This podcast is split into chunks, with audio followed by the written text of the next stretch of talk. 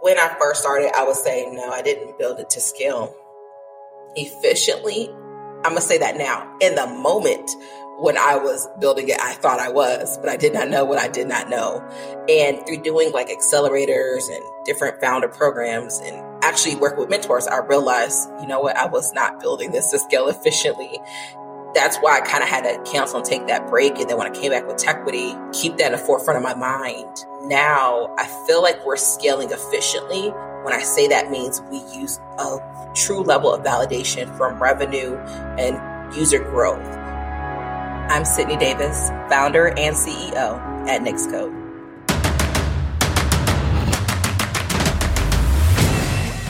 This is Code Story, a podcast bringing you interviews with tech visionaries who share in the critical moments of what it takes to change an industry and build and lead a team that has your back. I'm your host, Noah Labhart, and today, how Sydney Davis built the platform to make app dev even easier through no code. All this and more on Code Story.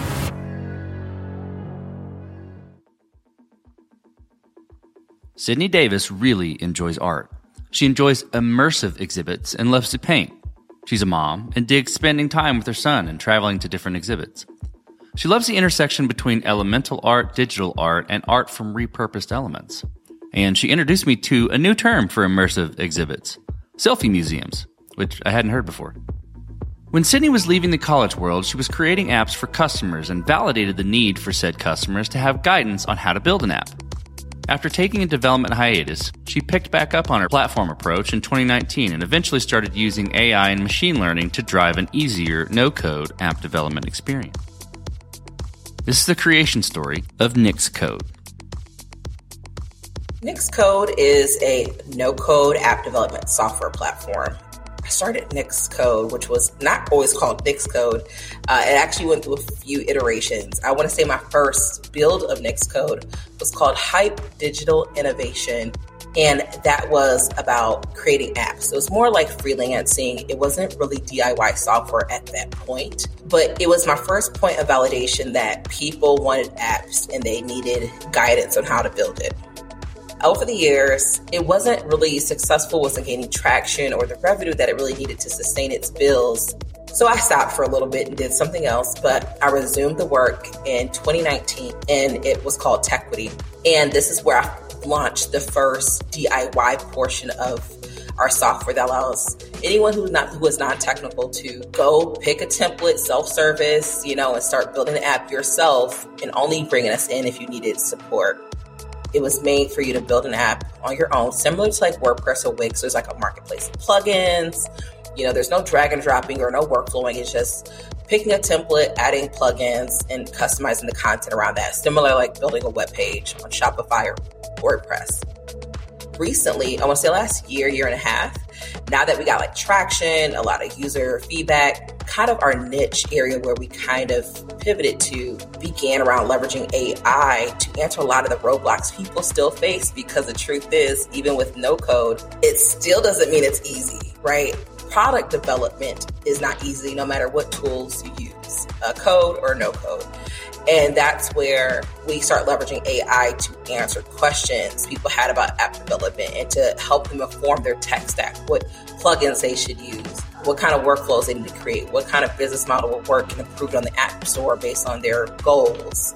Um, and then once they publish the app, um, to keep learning their app, our software does now and advises them like, hey, you know, you have a high bounce rate. Here's what you should change in your app because a lot of the founders, you know, they don't they don't know they don't they're not UX UI experts. They're not data analytics experts, so they don't know how to learn from the information the data is telling them. So that's kind of where we grew and became NixCode, we got really deeper into beyond app development is no code product development. Let's dive into the MVP, so that first product you built. How long did it take to build, and what sort of tools did you use to bring it to life? And I'm, I'm guessing that's kind of back prior to before it became NixCode. So the very like very first MVP, which was just you know not even the DIY solution at that point, I want to say the first build probably took six months, but I mean, consistent iterations after that. I think for like three years. And when I was in the MVP phase, I used tools for InVision to start. This is where I kind of roadmapped and planned and organized what my screens would look like, the workflow, and also all the apps that I was doing. I kind of planned them in InVision, so I knew exactly what kind of approach to take. Software wise, what I built on, I use Cordova and an MBAS system, which is a mobile business as a service platform. This is what I use to take the no code solution I built, uh, which is React Native, and the MBAS, what it does when I get ready to take it to the app stores, it puts it in its native code. Uh, so if it was going to iOS, it would put it in Objective C. If it was an Android, it would put it into Java. And so those were kind of the primary tools I needed to use from one planning, um, kind of like the design UX UI, and then the software I use to actually build the product and the MVP, and also the system and process I use to kind of get my code to be applicable to be submitted to app stores. Sticking on the MVP a little bit, um, you have to make certain decisions and trade offs around, you know, tech debt, tech tooling, those things. I hear you kind of talking at a high level for some of those, but dig into some of them for me, especially the, the most important ones, and specifically how you coped with those decisions. Most of the decisions I had to make in the short term were all related to cost. Actually, for me, I, there's always plenty of options. I just knew that as an MVP, without really much traction at that stage, what I had to like trade on and off on. So, for example, building the DIY like sign up portion of the platform, which in retrospect, I knew maybe that would help people sign up faster and convert faster, but the cost and the data consumed. So I use AWS a lot of the AWS tools, including their servers, to kind of manage all my data and bandwidth. But quickly by having people just do it on their own self-service sign up quickly could have escalated cost um, without my control right? And that's something that i had to decide to delay on until i had more proof of concept. I've coped with my decisions by finding alternatives like using a Google form. You know, some simple no code tools that I can like shortcut, like perhaps fill out this form. Oh, no, you know what? Actually, I use Typeform. And that was another tool like, oh, there's some cost there because I want to use Logic. At the time, I think it was just $30 a month, I said this is feasible. And so I shortcutted the sign up version of my MVP with a Typeform. And I basically took in the user's information, so name, email, and then ask them the questions about what kind of app they're trying to build and use that logic in Typeform to help spit out the requirements, the cost estimate, and trigger the onboarding. So then they would say, Yep, this is the app I want. Here are my features I'm going to use. Here's my industry. It would give them a total for their first monthly payment. They would pay that, and then it would redirect them and send them to now the back end to start building because I didn't have that front end sign up piece done at that point for them to use. So that was kind of the trade-off I did at the shortcut I used to know that I could have more control was more affordable and feasible for me to start at the MVP level to kind of get an onboarding into my product and get people signed up. And that way also I can manage volume. I didn't, you don't have to pay for users who weren't paying, you know, that I didn't have like a wasted of money just for basically leads at that point. I would be paying AWS fees just for leads of free accounts. And to relate to those who may not be familiar, it's when you sign up for a product and it's like a free version and then you get these for paid. I couldn't afford to have a bunch of free accounts at the time. So from that point, you've got your MVP, right? You've you've made your trade-offs, you've built it, it's working. How did you progress the product from there and mature it? And I think to kind of wrap that in a box, what I'm looking for is how you went about building your roadmap and how you went about deciding, okay, this is the next most important thing to build. I will tell you I am big on data. So when I first started, right, I had this MVP and I actually started putting it on Facebook. I would go live with me using my tool since I was the only one that had access to it at the time. And I used this to kind of drive interest. As the product progressed into actually have people say, hey, I have an app built with, at the time, you know, Hype Digital, it really helped get more traffic and attention and when I got that, I got feedback, right? I understood what industries in majority were coming to me needing apps.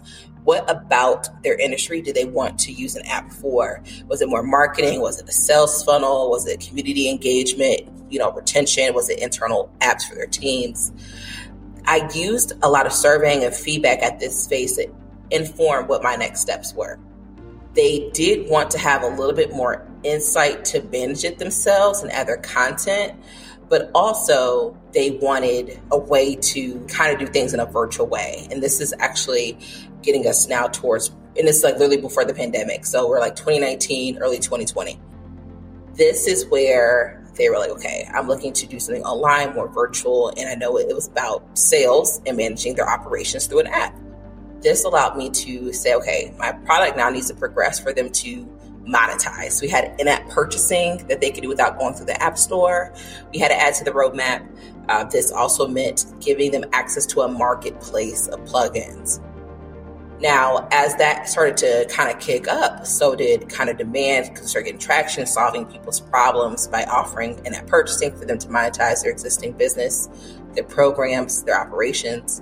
That we now did this marketplace and made it open source so that anyone could develop plugins on our platform, one, and they can start monetizing, but also reduces the need for us to have to like this long pipeline of development. So in the product roadmap was like, how can we open source to allow anyone to build on your platform and offer products. Well, we call them plugins formally, plugins on your platform. What I envisioned with this in our roadmap was like, you know, Fiverr, you can go to Fiverr and you can try to find someone who's familiar with a tool and they can complete a gig for you.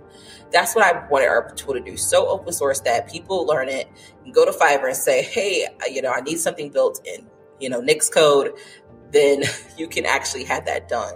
So that's kind of how we did our roadmap is basically as data informed us what users, our highest paying users need.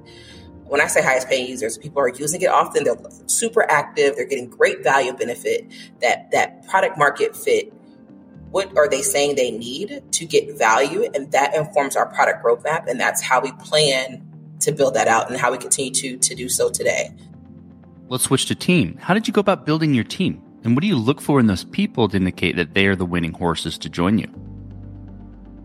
Team has been a struggle for me. I I've been solo, like believe it or not, holding down a lot of Nix code, Tequity, HDI alone for a lot of the parts. So when I first started with HDI as the MVP, I did it with my mother, which she was just really excited and, and enjoyed my vision. But no technical or strategic or business leadership is savvy. She really was just more of a supporter and kind of encouraged me. And also, I will preface this. So I was fresh out of college. Remember that. So she also like helped me afford some of the expenses because I was starting off like you know working you know my first job as well at the time. Um, and so that was really my team, if you will. And I really learned what kind of uh, team I need. My mother at the time was very hierarchical. Believe it or not, she was like, "Well, I think I should be CEO." You know, of your idea and all these things, and it seemed very important about status. And that's when I realized I did not seek people who were looking for any hierarchical. I don't even do C-suite positions um, in my company. You know, if you really ask me what my job is, you know, I, I lead sales. You know, it's it's very functional how we focus. And then as I grew to a team of six and still, you know, in a startup with so many pivots, it's, it's finding people on a startup budget who can work and, and kind of get the results. And it's been struggle. It's been turnover. I have not mastered finding my starting five, if you will.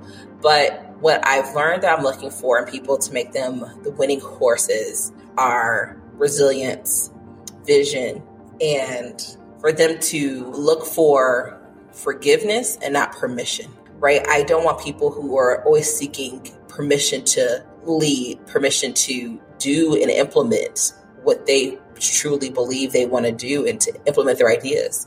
I want them to try, and go and make mistakes and fail fast and apologize later. Let's talk about scalability then. So, did you build this to scale efficiently from day one? Or have you been fighting this as you've grown and gained traction? Some of your early answers kind of tip me towards one way, but I want to hear what you have to say.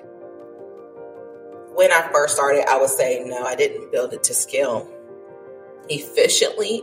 I'm going to say that now. In the moment when I was building it, I thought I was, but I did not know what I did not know. And through doing like accelerators and different founder programs and actually work with mentors, I realized, you know what, I was not building this to scale efficiently.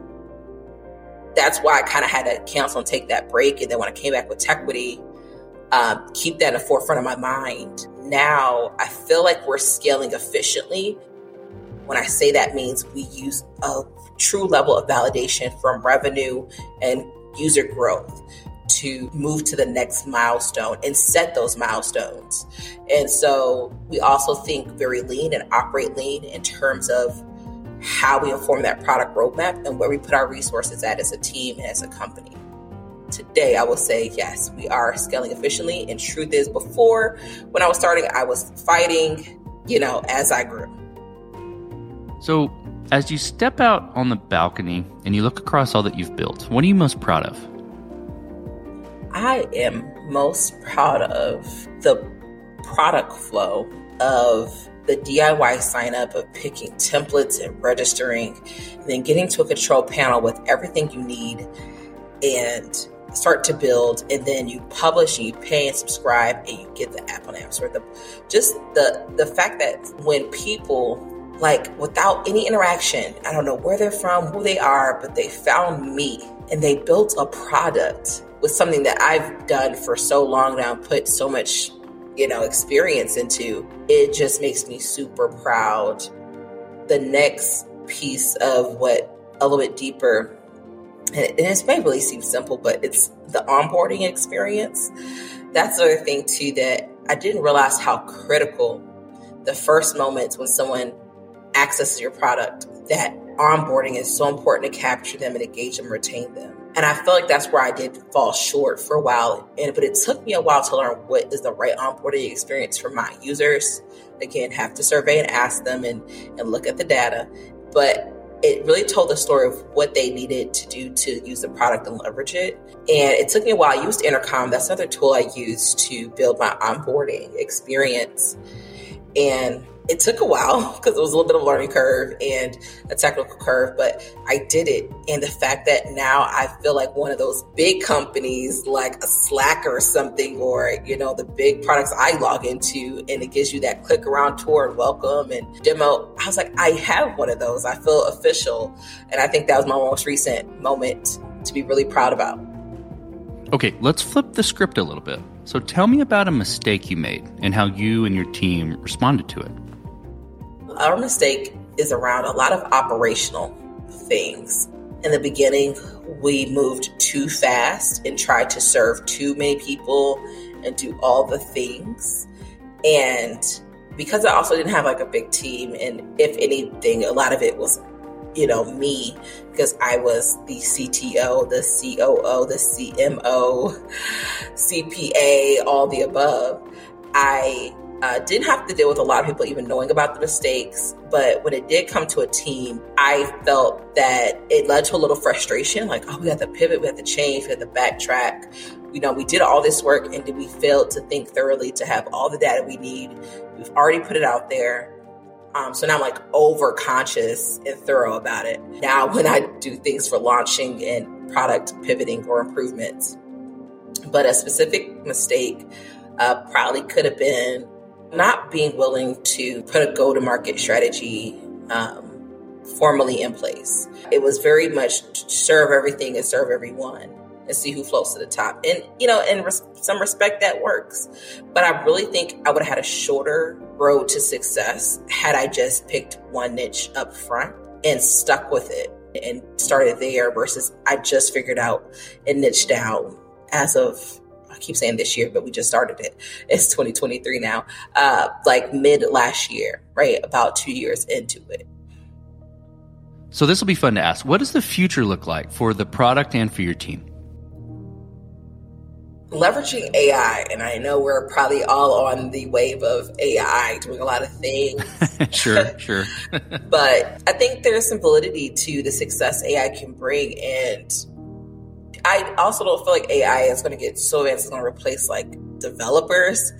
But I think for those who need a shortcut way to build faster, leaner, and also as developers, shortcut the work that we do. We're looking to incorporate AI specifically first for our product that you could put in some keywords, you know, almost put in some requirements and our AI would match it with our plugins in the marketplace and organize them and put them into an app for you. So kind of like generated based off keywords and spit out this Nix Code app. And then from there, you can log into the control panel and modify it, fix things, replace, remove what you need to. But it's almost like an, what we have is templates, but we manually put them together. It's like generating a template for you based on your idea.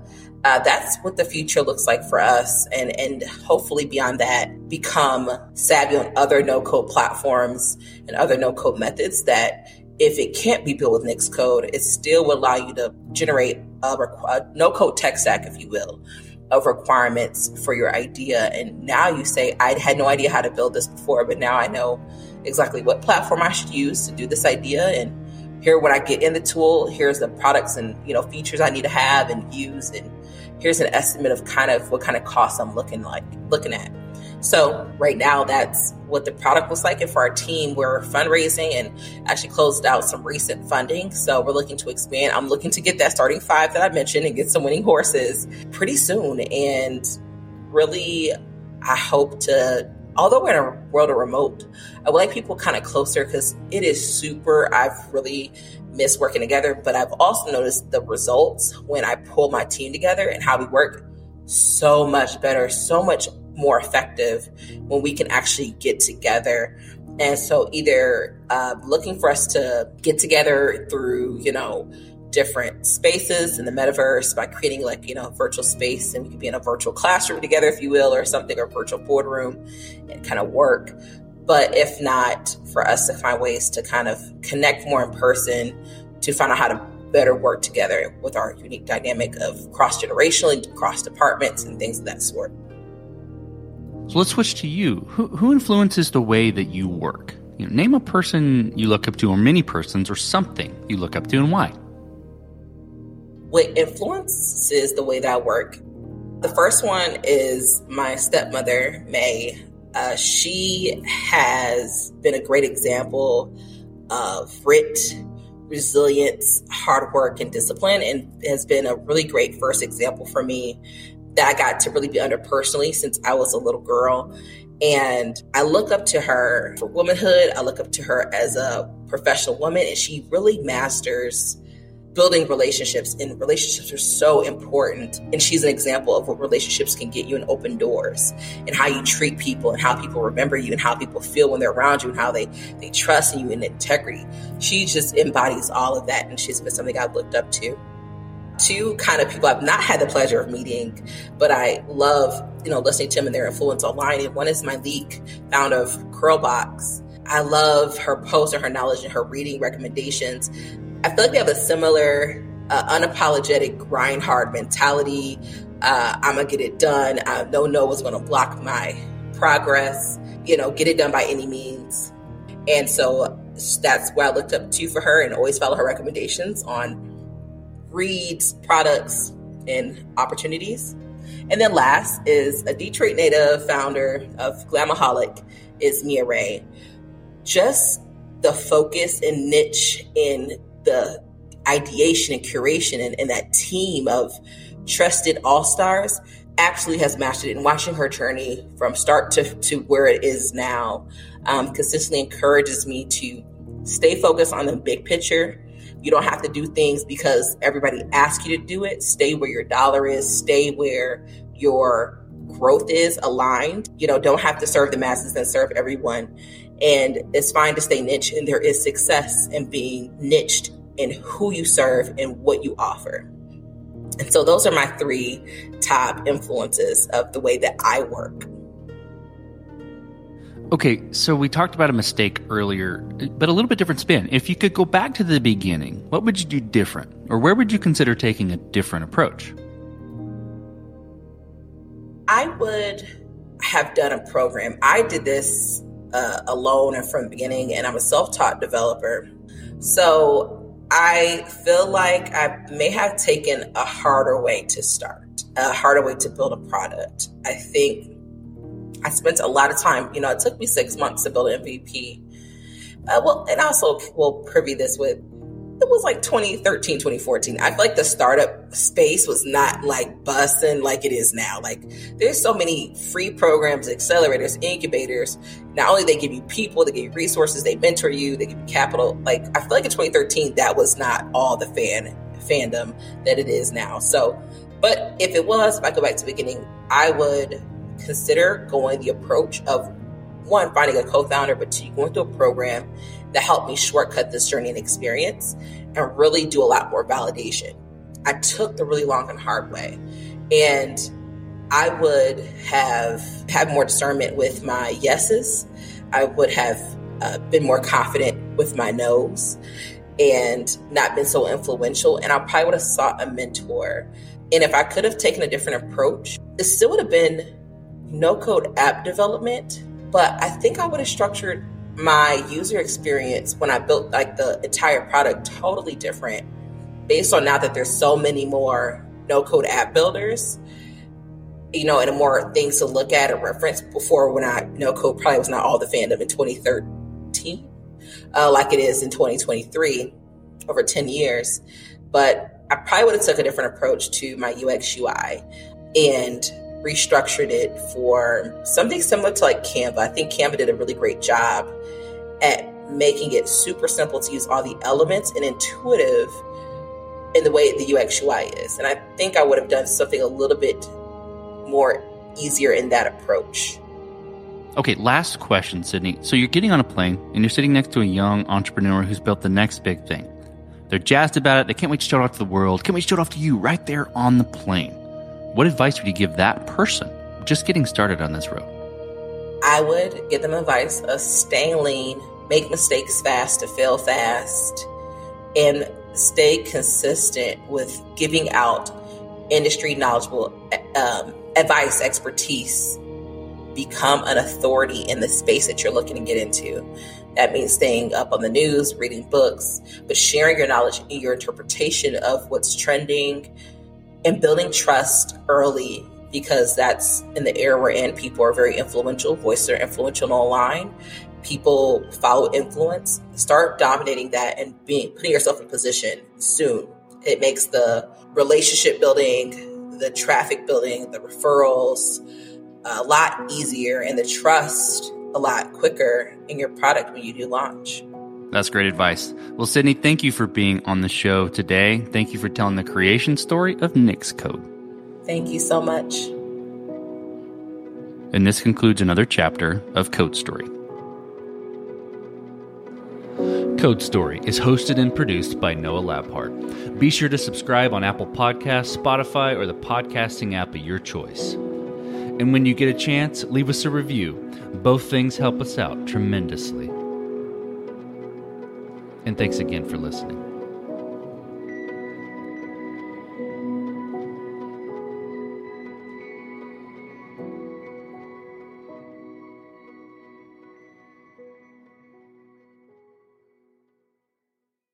At Parker, our purpose is simple. We want to make the world a better place by working more efficiently, by using more sustainable practices, by developing better technologies. We keep moving forward. With each new idea, innovation, and partnership, we're one step closer to fulfilling our purpose every single day. To find out more, visit parker.com/purpose. Parker, engineering your success.